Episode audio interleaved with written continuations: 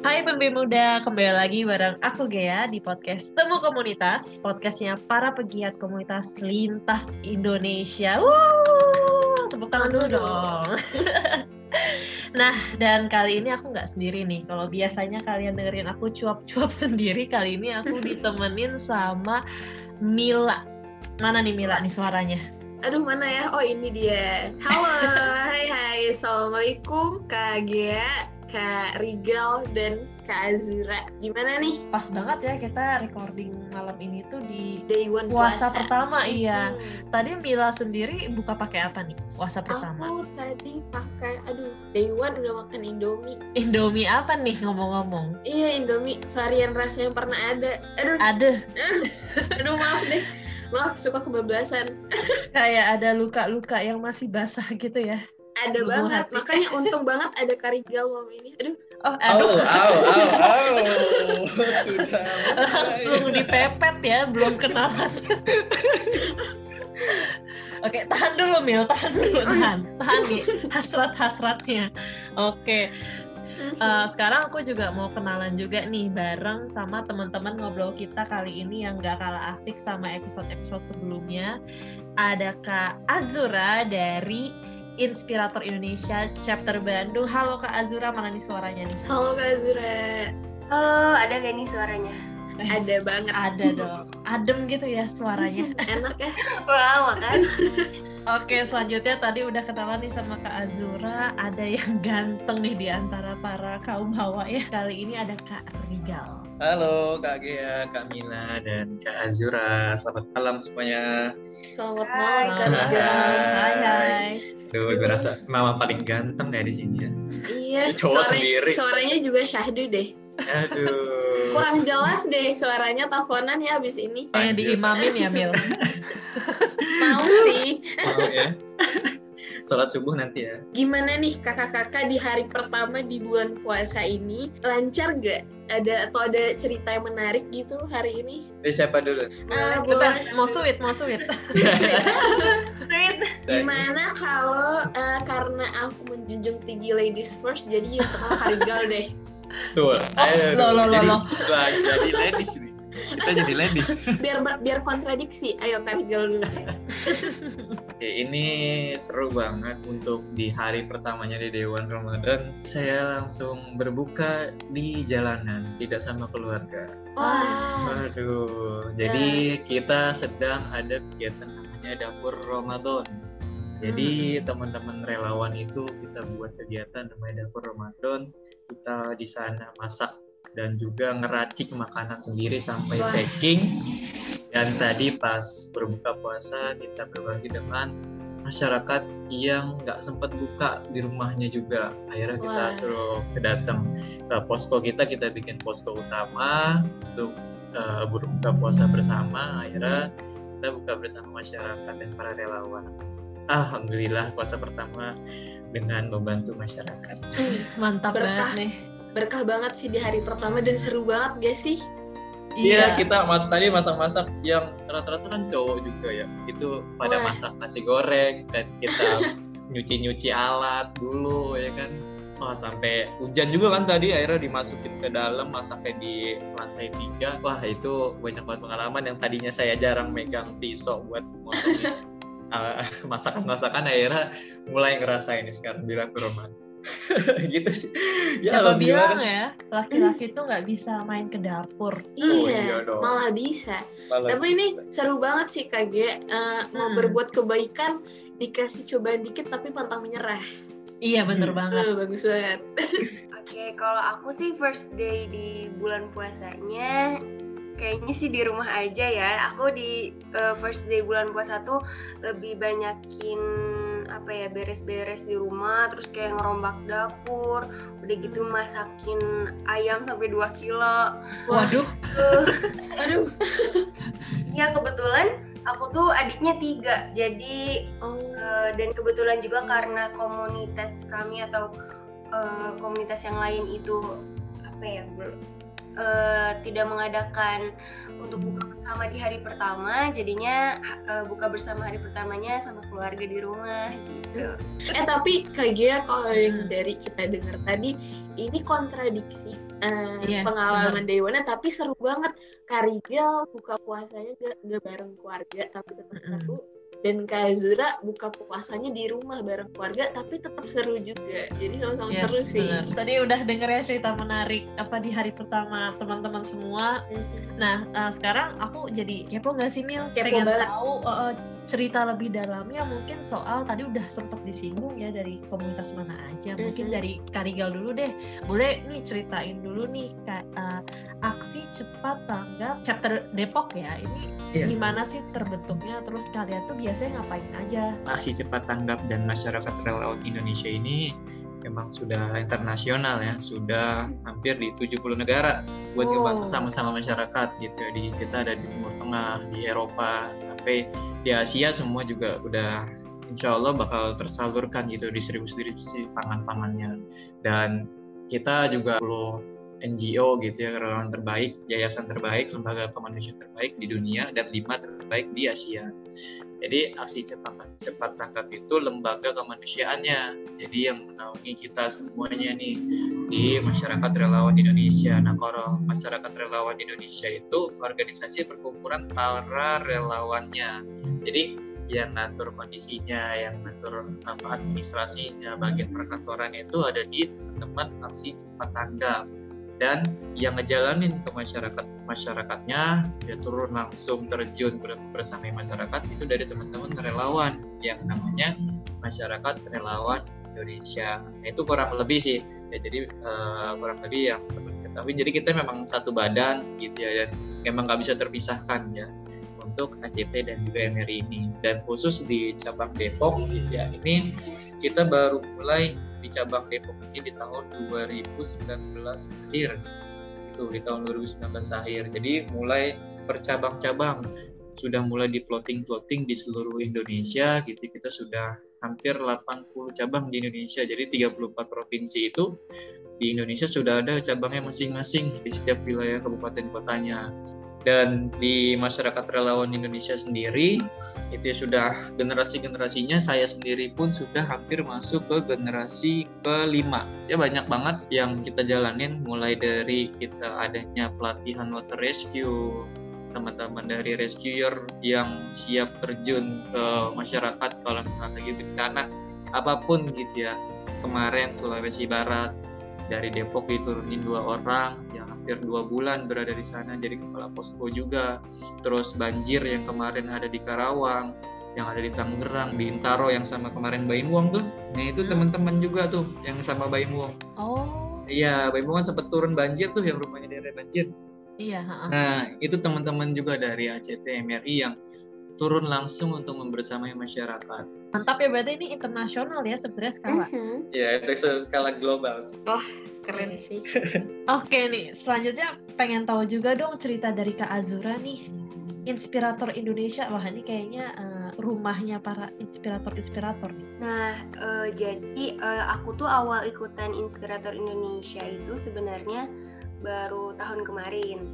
Nah, di sini itu kita kan di chapter Bandungnya nih. Jadi Inspirator Indonesia itu eh, punya banyak cabang, nggak cuma ada di Bandung aja, tapi Semarang ada, Jogja, Padang, NTB, udah gitu Surabaya, eh, Bengkulu, Karawang, Medan, Malang, Aceh, Kudus. Nah, ini adalah eh, organisasi pemberdayaan pemuda Indonesia yang nantinya itu dia bermuara ke eh, kegiatan yang disebut sama I- IIL Forum.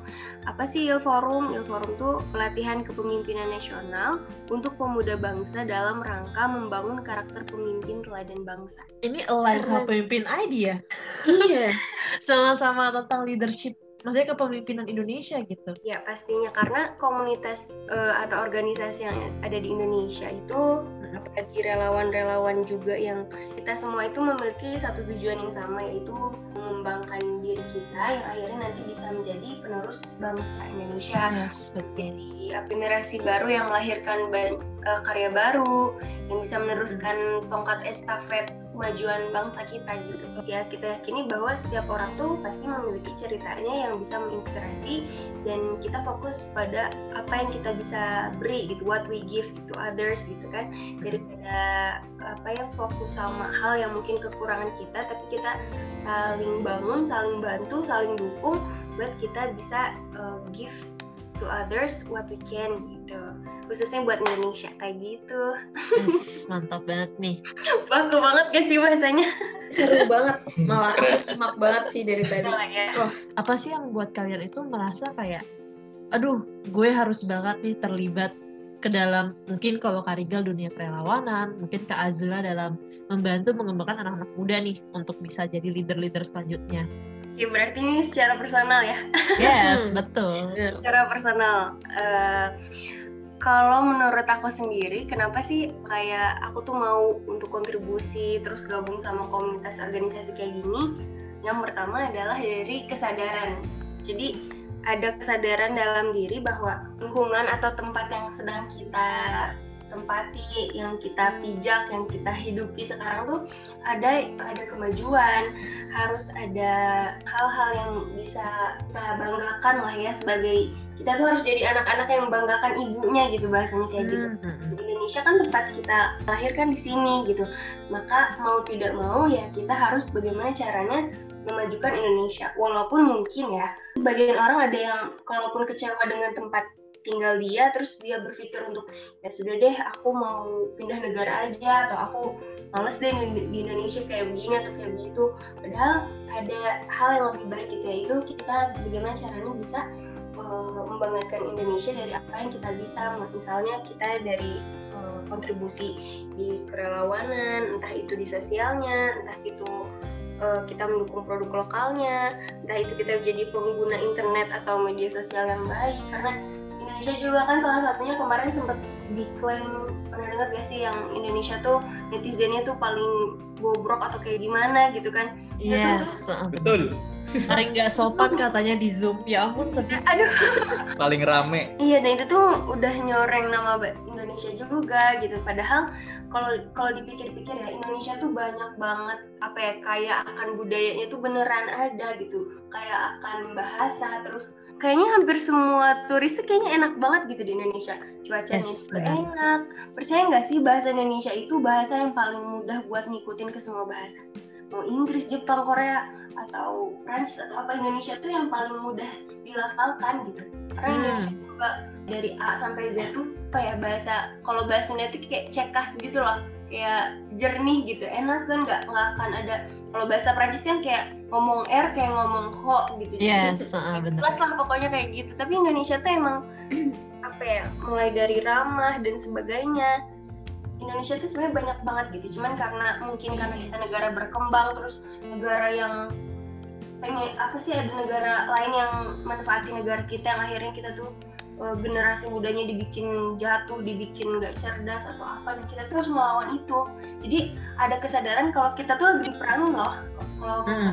ini lagi diperangin perang apa? Perang lewat media sosial, lewat pergaulan, lewat hal-hal yang bikin kita tuh kayak lebih mikirin, aduh misalkan gue jomblo nih, gue harus gimana ya? Dari lebih mikirin kayak gitu daripada mikirin kayak, uh aku nanti masa depan harus jadi apa ya? Kayak gitu. Itu kan lebih keren juga walaupun ya aku juga sama sih mungkin mikir kayak gitu. Tapi kayak jangan sampai terlarut-larut gitu. Yang akhirnya kita jadi mudah dimanipulasi mudah ditipu mudah disakitin kan eh, sia-sia banget gitu. Eh, dan lebih baik lagi kalau kita tuh juga mikirin bahwa "Wah, apa yang bisa aku kasih buat eh, keluarga aku buat negara aku buat orang-orang di samping aku? Gitu kan. Itu tuh eh, hal yang akhirnya membangun aku untuk bisa berdiri sampai sekarang dan mau berkontribusi sama organisasi di Indonesia kayak gitu.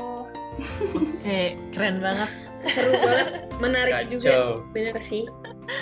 Dapat wejangan-wejangan juga nih akhirnya. Kenapa Mila seperti dapat wejangan yang keras ya? iya sih, kayaknya Jomblo. eh, eh, maksud anda apa Karigel? Lagi diam-diam menghanyutkan. Tenang. Kayak senang juga sih dengarnya. Kita wejangan juga ya karena emang siapa sih kayak kita semua di sini yang lagi sedih juga nggak sih ada orang-orang ada generasi muda yang kayak yang disebutin Kazura tadi sampai diklaim tidak sopan gitu. Mm-mm. Jadi kayak agak miris sih sebenarnya. Padahal Iya, Bang. Indonesia itu negara yang sangat menyenangkan gitu. Kayak aku aku inget banget dulu di kampus ya di kampus aku itu kan banyak kayak mahasiswa asing ya yang pertukaran pelajar. Salah satunya itu dari Jepang. Nah terus pas aku tanya apa sih yang paling memorable dari belajar di Indonesia dan dia langsung bilang aku ngelihat orang-orang Indonesia itu gampang banget ketawa guyon gitu bercanda dan itu tuh hal yang sangat mahal ternyata di Jepang di negara dia dan kayak dia bisa punya banyak teman di sini dan benar-benar merasa disambut gitu jadi kayak emang Indonesia itu sebenarnya Banyak beda lah gitu banyak ah, Oh, banyak banyak. keunikan yang sebenarnya tuh Mhm.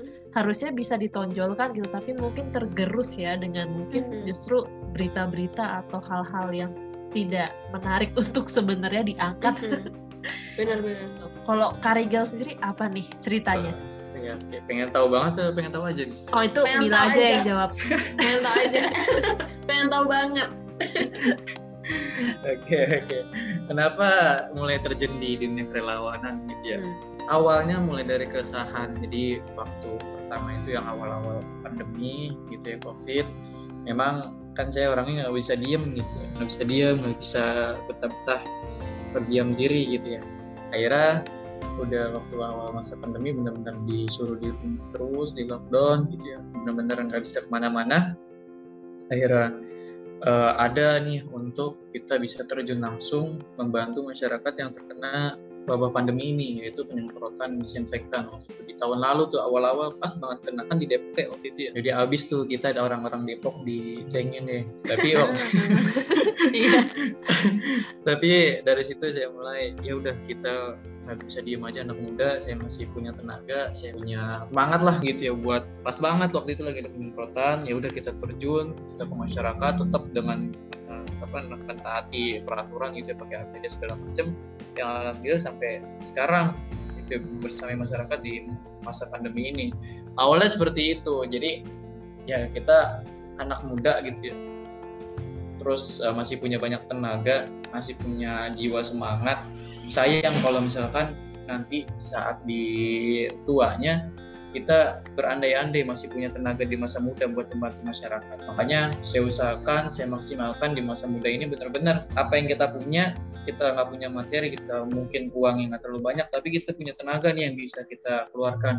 Udah kita jalanin gitu. Dan juga pertanggungjawaban di masa muda kan tuh lumayan juga ya, nanti twin juga di masa depan atau di masa Yes, tua kayak gimana betul. Yang akhirnya kita berpikir juga nih kalau kita membersamai kita bisa sama sosial gitu bermasyarakat. Dan kita punya banyak pengetahuan kita punya banyak wawasan ketemu yang sama orang yang berandalan yang orang jalanan sampai sekelas ustadz sampai syekh. Semuanya ada di sini. Dan mereka punya tujuan yang sama ya kemanusiaan. Yang akhirnya tujuan-tujuan kita punya pembahasan yang sama. Mereka ternyata kita nggak bisa ngelihat dari covernya gitu. Bahkan kalau kita ngelihat orang-orang ini pinggir jalan gitu yang ngamen sampai tengah malam gitu ya. Terus mereka punya tato di mana-mana. Nggak tahunya di saat mereka punya terjun di dunia kemanusiaan gitu ya. Mereka waktu itu kita bagi-bagi beras di salah satu kampung pemulung gitu. Mereka paling semangat untuk ngebantu ngangkat-ngangkat beras. Mereka ngasih tahu arahnya ke mana aja jalan yang mereka yang bergantian sampai kita udah pada kelelahan sampai dibilang bang mana lagi? Gitu ya, apa yang kita bisa bantu? Ternyata mereka punya hati jiwa yang kepekaan yang sangat luar biasa gitu. Makanya di situ tersentuh juga tuh saya dan bahkan mereka juga belajar gitu ilmu agamanya. Bahkan sampai hafal salah satu surat mungkin di agama Islam ada di Al-Quran itu ada yang hafal surat Ar-Rahman. Padahal kita kalau ngeliat kondisi fisiknya nggak mungkin banget nih. Tapi hafal gitu karena dia mau gitu belajar. Wah itu nyentuh banget sampai ya terkekuk juga lah saya itu saya aja belum hafal dia udah hafal gitu. Waduh luar biasa banget.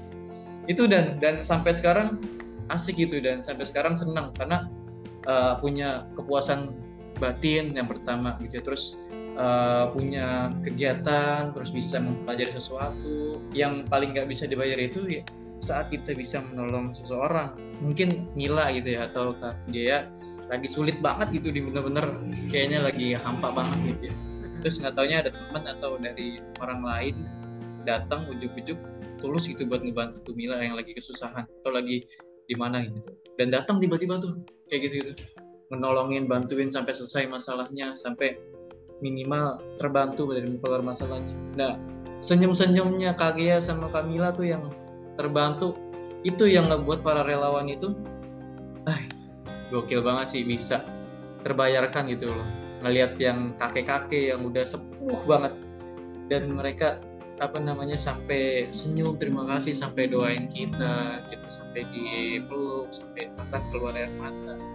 Wah itu yang benar-benar teman-teman jarang banget dapetin di mungkin di sekolahnya atau di kampusnya. Dan mereka Yes, sudah dapetin betul. di dunia kerelawanan ini gitu ya. Kita nyalurin tangan aja sih kalau relawan ya dari para dermawan gitu ya yang punya banyak hartanya gitu ya dan mereka mendema- eh, mendermakan atau menyumbangkan hartanya dan kita yang nyumbangin gitu. Ke masyarakat kita yang asesmen kita yang tahu kondisinya kita ke jalan-jalan kita bagiin makanan kita lihat kondisi rumahnya seperti apa. Yang itu yang sampai sekarang membuat cinta saya gitu ya kasih sayang saya sama kemanusiaan dunia kerelawanan terus berkobar gitu Asik. Wah, Gaya banget ya. Tapi ini ini wejangan kedua dan kena banget juga sih kayak jujur. Bener-bener menurut aku ini cocok banget sih buat orang-orang yang misalnya pengen ada niatan buat kayak terjun ke dunia itu nih. Dengerin cerita Karigal menurut aku bakal tersentuh sih Iya. kayak buat langsung melakukan itu. Karena jujur jujur aku tuh dari dulu pengen banget kayak gitu. Dan aku pribadi terjun di dunia kerelawanan tuh sebenarnya baru kalau yang bener-bener kerasa banget baru sekali sih. Jadi dengar cerita Karigal agak sedikit hmm, dengki gitu. Karena aku belum bisa terjun sesering itu gitu. Jadi kayak hmm, seru banget gitu. Eh tapi relawan itu nggak harus banyak caranya ya mau jadi relawan di kemanusiaan. Walaupun misalkan nggak bisa turun turun langsung gitu ya mempercayai masyarakat karena satu hal. Kan kita punya karakter beda-beda ya. Banyak juga teman-teman di relawannya lewat media. Karena kita kan punya klaster media juga. Ya mereka mereka jadi relawan di media. Mereka yang posting kebaikan mereka ngajak kebaikan. Tujuan kita buat kebaikan. Mereka di rumah tapi masih bisa dengan jempol-jempolnya dengan gadget sosialnya kalau misalkan di Indonesia aja gitu semuanya netizen netizennya postingannya tentang kebaikan ajakan kebaikan buat saling tolong menolong itu keren banget sih asli pasti dan nggak ada tuh Bener. omongan iya nggak mungkin dibilang nggak ada etikanya netizen Indonesia Benar-benar. Iya, gitu. Jadi kita semua tuh bisa bergerak sesuai dengan yang kita banget lah ya gitu Betul. kemampuan yang kita punya gitu nggak harus betul. kan emang nggak semua kayak bisa turun ke jalan atau nggak semua mungkin Hmm. punya akses gitu kan tapi mungkin kayak mungkin Mila suka nulis atau mungkin aku suka fotografi bisa gitu ya kayak Betul. mungkin memfotografikan kisah-kisah yang humanis atau Mila nulis-nulis surat cinta eh tapi btw eh, aku pengen nanya nih Mil aku mau nanya ke kamu nih Hmm. sekarang nanya apa tuh kayak ini kan kita sempat ngebahas ya soal kerelawanan dan juga keinginan anak muda untuk turun nih terjun ke pengembangan anak muda. Nah kamu sendiri kan juga kita berdua ini juga volunteer sebenarnya di pemimpin ID. Nah waktu Mila daftar nih pertama kali itu apa sih mungkin ekspektasi yang didap yang pengen didapat nih jadi relawan di pemimpin ID itu sendiri? nyambung juga sih sama cerita Karigel gak harus langsung terjun kok bisa lakuin lewat media juga. Dan ini yang sedang aku lakuin Eh, jujur ekspektasi aku nggak terlalu banyak tapi malah return yang aku dapetin tuh banyak banget. Ilmu segala macam pengalaman cerita dari volunteer yang lain terus pengalaman-pengalaman dari kakak-kakak mentornya dan lain-lain itu wah ngaruh banget sih di aku. Dan malah jadinya karena aku gak terlalu naro ekspektasi yang tinggi sekalinya udah terjun di dunia volunteer ini dan dapat feedback yang bagus langsung wah ternyata seru juga ya gitu. Makanya aku ketagihan deh kayaknya. Bener deh. Bener banget. Itu eh, kayak kata Karigel tadi juga eh, soal itu tuh menurut aku kepuasan diri sendiri juga sih. Kayak mungkin ini beda kasusnya. Karigel tuh terjun langsung dan seneng lihat ekspresi orang-orangnya tersenyum atau memeluk segala macam. Aku juga senang tapi dalam diri aku kayak aku bisa di sambil kuliah gini aku volunteer. Jadi kayak eh, memuaskan diri batin diri sendiri juga. Dan masih banyak waktu masih punya banyak semangat dimanfaatin yuk. Jangan apa ya rugi deh. Kayak menurut aku kalau masih muda gak nyari pengalaman tuh rugi banget. Jadi mending selagi bisa dicoba tuh dicoba semua. Dan ini yang sedang aku lakuin di pemimpin.id seru banget. Mantap ya. Jadi Mhm. aku juga bisa relate sih sama yang tadi cerita mau itu ke Azura dan Karigal ya. Soalnya kayak ketika kita melihat mungkin tatapan anak-anak gitu yang udah berhasil kita bantu atau mungkin kita denger nih feedback dari teman yang mungkin sempat kita ajarin kayak aduh makasih banyak nih Gea karena lo ngajarin gue gue jadi bisa Mhm. sekarang jadi bisa kayak gini nah itu tuh walaupun kita nggak dibayar sekalipun untuk melakukan itu atau mungkin ya benar-benar kita melakukan itu kan sesuai dengan panggilan hati ya tapi Mhm. itu yang membuat rasanya tuh terbayar tuntas Mhm, gitu bener eh banget. puas banget Mm-mm, memuaskan batin. Hmm, bener banget dan tapi pernah nggak sih kalian capek gitu kayak pernah nggak sih di titik capek mungkin ke Azra atau Kak Rigal Siapa dulu nih? Boleh dulu aja. Rigal. Aduh, sok teteh dulu tuh. mangga atau teh mangga mangga Boleh kayak Azura. Kalau untuk capek sih, kayaknya insya Allah enggak ya, karena balik lagi ke niat awal. Kalau jadi relawan tuh emang karena rela gitu, udah rela, Yes. emang udah rela dan maksudnya eh, kita kan mau lihat yang tadi gitu kebahagiaan orang lain dari apa yang udah kita perbu, maksudnya udah dari apa yang kita lakukan terus kita melihat senyum mereka dan bahagia mereka tuh itu tuh udah jadi bayaran gitu jadi untuk capek dan lelah mungkin fisik aja dan itu cuman sekilas aja dan pasti langsung terbayarkan lagi gitu nah kalau terus dari aku juga saran biar kita tuh nggak ngerasa capek ya kita harus bener-bener remember what kita tuju ini tuh karena apa apa yang kita ngelakuin ini tuh niatnya apa gitu karena Hmm. kalau misalnya kita pas di tengah jalan langsung beda niat nih misalnya pas di tengah jalan yang awalnya kita mau bener-bener relawan tiba-tiba ah, aku mau mau kesorot pengen kayak gini ah atau aku mau punya jabatan A B C D ah gitu kan akhirnya karena beda niat ketika ekspektasinya nggak sesuai sama realitanya jadinya capek jadinya nyerah Mhm. makanya eh, harus eh, menyesuaikan eh, niatnya gitu kayak gitu sih Mhm. tapi pernah nggak sih Kak Azura mungkin denger gitu teman ada yang ngomong kayak ngapain sih ikut kegiatan kayak gini? Dibayar juga enggak misalnya kayak gitu. Atau kok lu masih mau sih ngurusin misalnya komunitas atau organisasi ini? Kan bisa nih cari kerja atau mungkin kayak cari pengalaman di tempat lain. Ya mungkin value-nya lebih banyak atau gimana? Itu pernah nggak Kak Azura? pernah pernah banget. Nah itu gimana tuh rasanya? rasanya nah, enggak sih. Rasanya ya aku langsung jawab gini aja. Walaupun misalkan kamu bilang itu kita gak dibayar padahal eh, pengalaman itu tak terbayar. Experience tuh benar-benar justru itu value yang nantinya bisa ngisi juga eh, si CV kita kurikulum kita kita resume kita. Nanti kan kalau kita kerja juga orang-orang kan pasti lihat apa sih pengalaman kita? Kita udah pernah kontribusi di mana aja eh, apa sih? Kamu selama muda atau selama misalkan lulus kuliah ngapain aja gitu kan? Itu kan jadi value juga.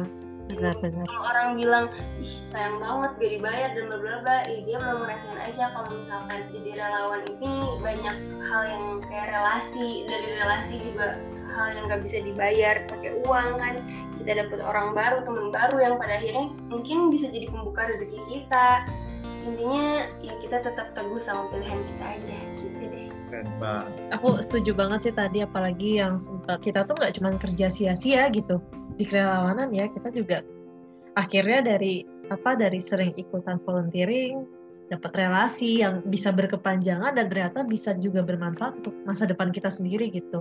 Terus juga kayaknya orang-orang tuh masih belum banyak yang aware sih kalau volunteering itu tuh di CV itu termasuk salah satu yang krusial gitu kan salah satu yang dilihat gitu sama HR HR atau yang suka ngerekrut orang kerja gitu kan. Karena aku uh, sering banget sih teman-teman aku yang baru lulus ya apalagi mereka itu suka kebingungan mau nyari relasi atau mau nyari tempat kerja. Tapi bedanya yang aku rasain ya karena aku sering ikut volunteering dari kuliah kayak ya susahnya ya susah nyari kerja ya sama aja ya tapi uh, levelnya mau di mana pun tapi paling enggak punya networking yang bisa saling membantu untuk berkembang gitu. Jadi nggak nggak buta banget gitu kan harus ngapain. Terus juga udah sempat belajar mungkin melakukan hal-hal yang ya berarti kan relawan itu kan juga seperti dunia kerja kan. Cuma bedanya memang ini uh, re, apa ya yang lebih berdasarkan dengan panggilan kita gitu ya panggilan jiwa. Kalau dari saya capek pernah. Capek pernah tapi itu jadi tujuan tuh memang kita tuh harus perlu istirahat sejenak untuk kita menikmati dan juga mencintai diri kita. Dan itu self love ya?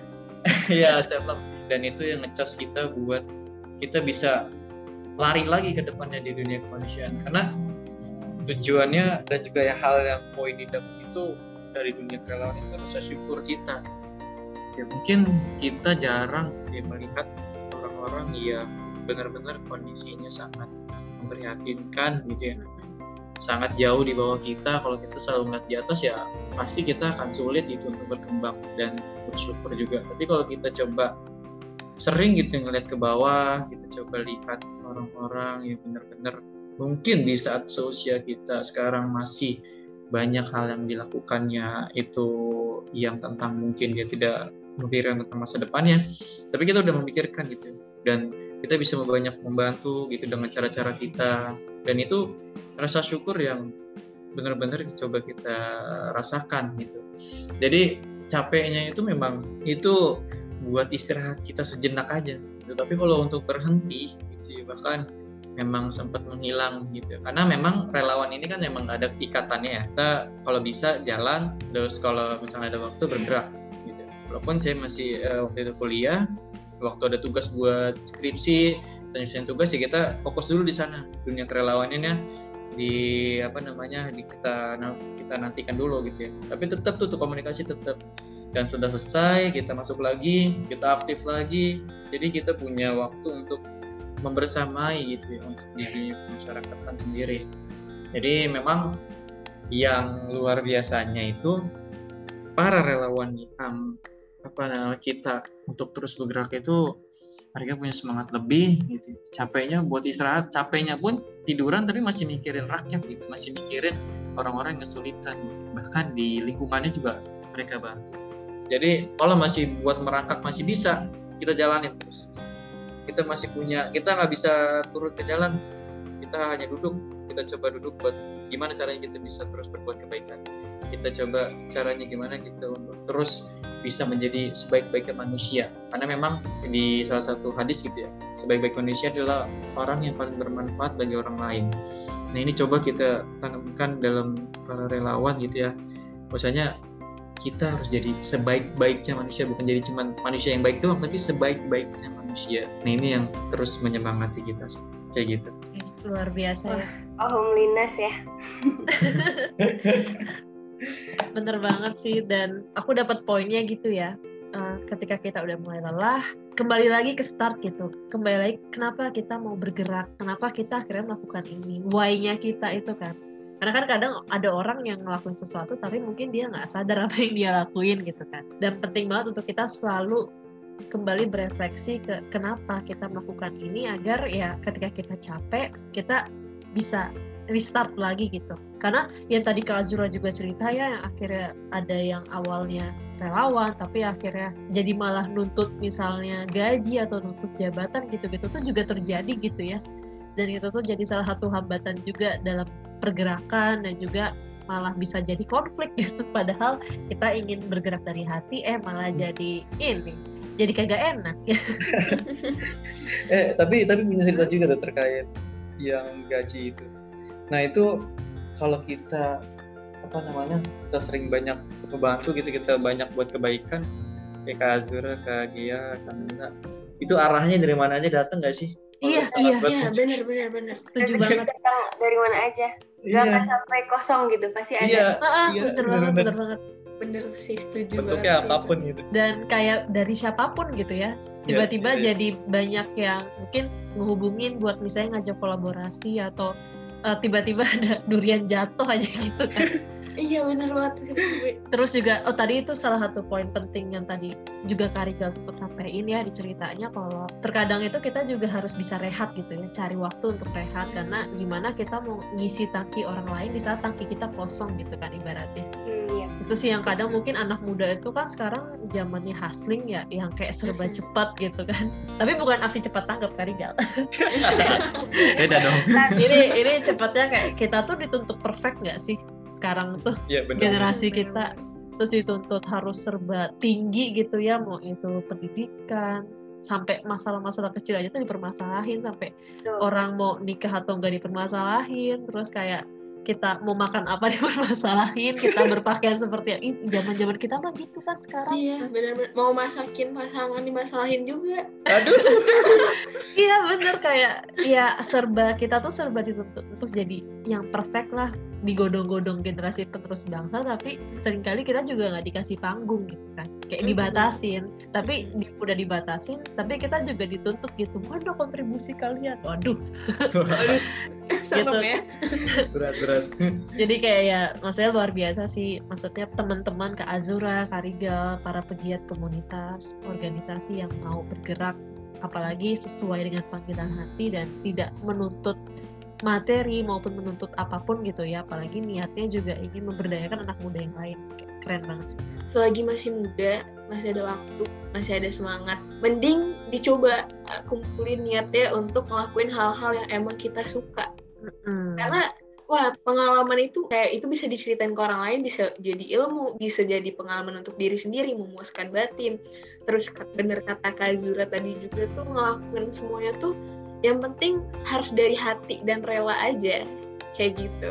Nah tapi aku pengen nih kan ini kesimpulan dari aku ya. Aku pengen denger juga kesimpulan dari Kak Zura dan Kak Rigal nih untuk uh, teman-teman yang ngedengerin ini nantinya apa nih yang mau disampaikan untuk mereka gitu boleh Oke, kita harus bisa untuk apa ya bertanggung jawab. Yang pertama dari diri sendiri dulu.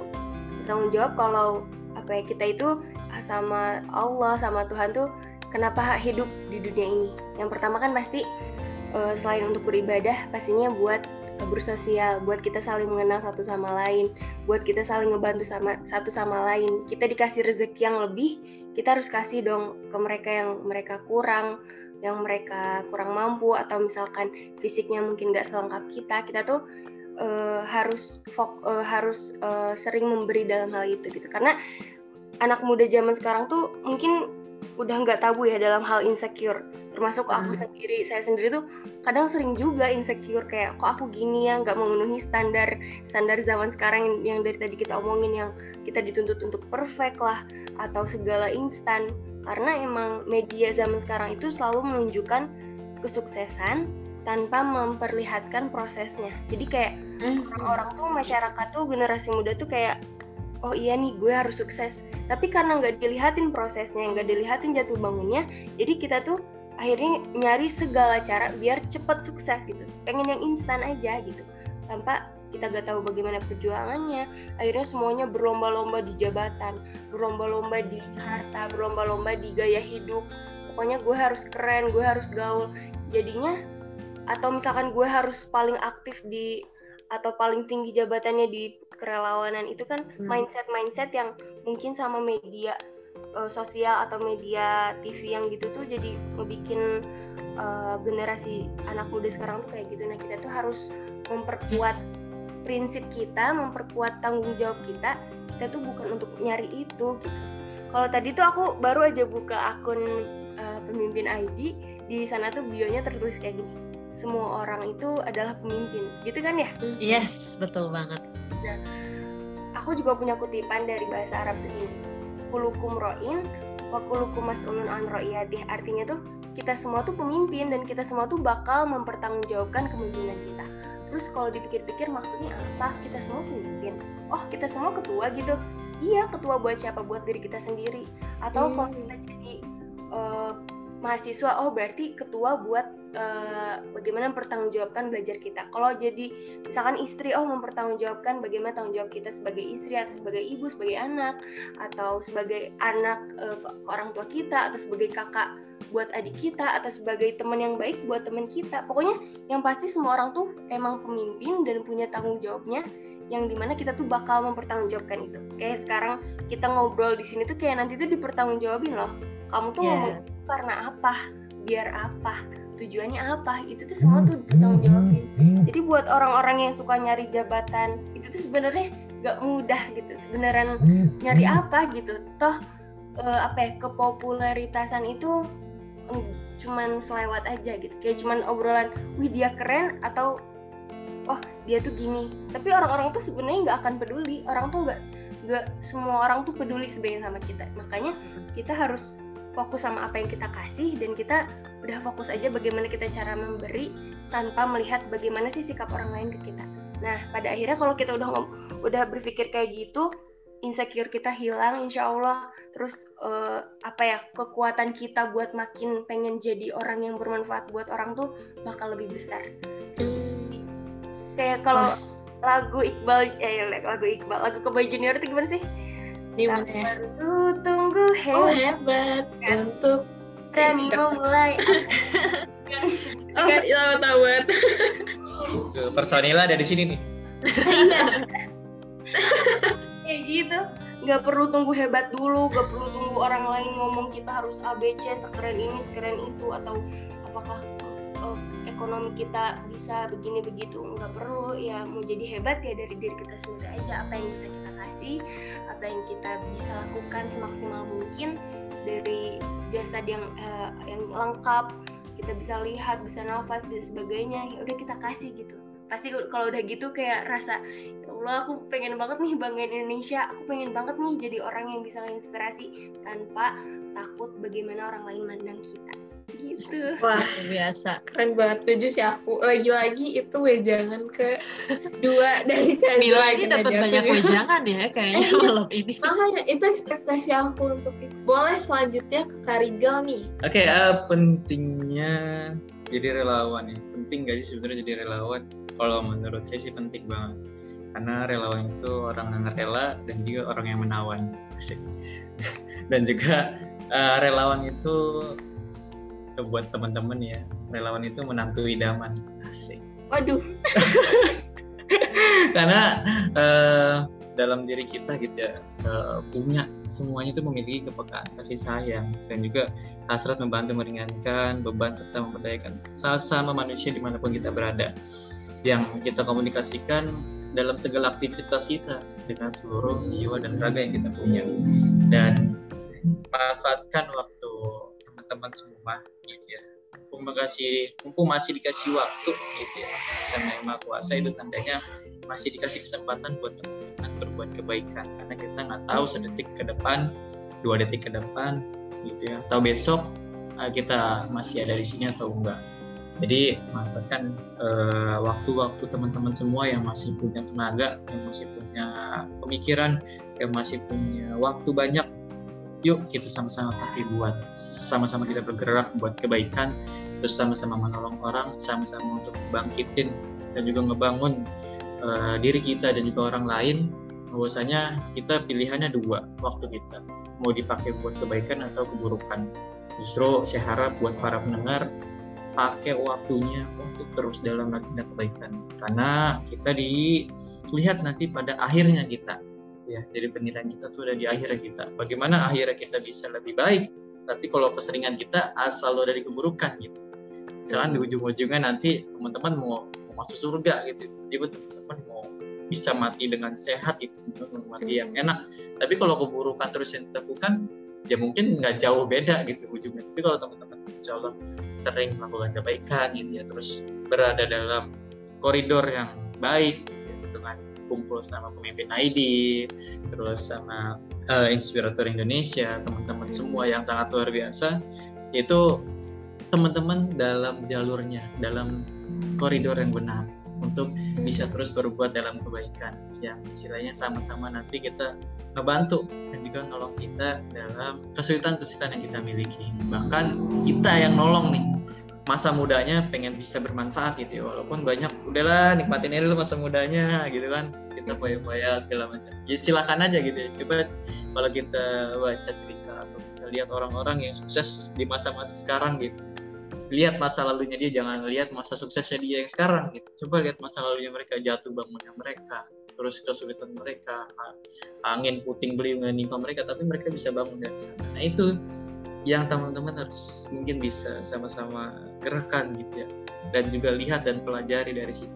Dan yang terpenting jangan lupa mencintai diri kalian Nah itu penting buat ke depannya bagaimana kita mau memberikan kasih sayang kepada orang lain, memberikan kebaikan kepada orang lain, tapi kita nggak tahu cara ngeberi kebaikan kepada diri kita. Asik gitu aja lah dari kita. Wah, gimana tuh Kak Ges? Seru banget. luar biasa ya dan ya kita tuh bisa belajar dari siapa aja gitu semua orang tuh punya Mhm. cerita yang kalau pas kita denger itu ternyata oh gitu ya? Oh ternyata hal itu tuh terjadi ya? Ih gila keren banget. Gue dapet insight nah kayak gitu gitu.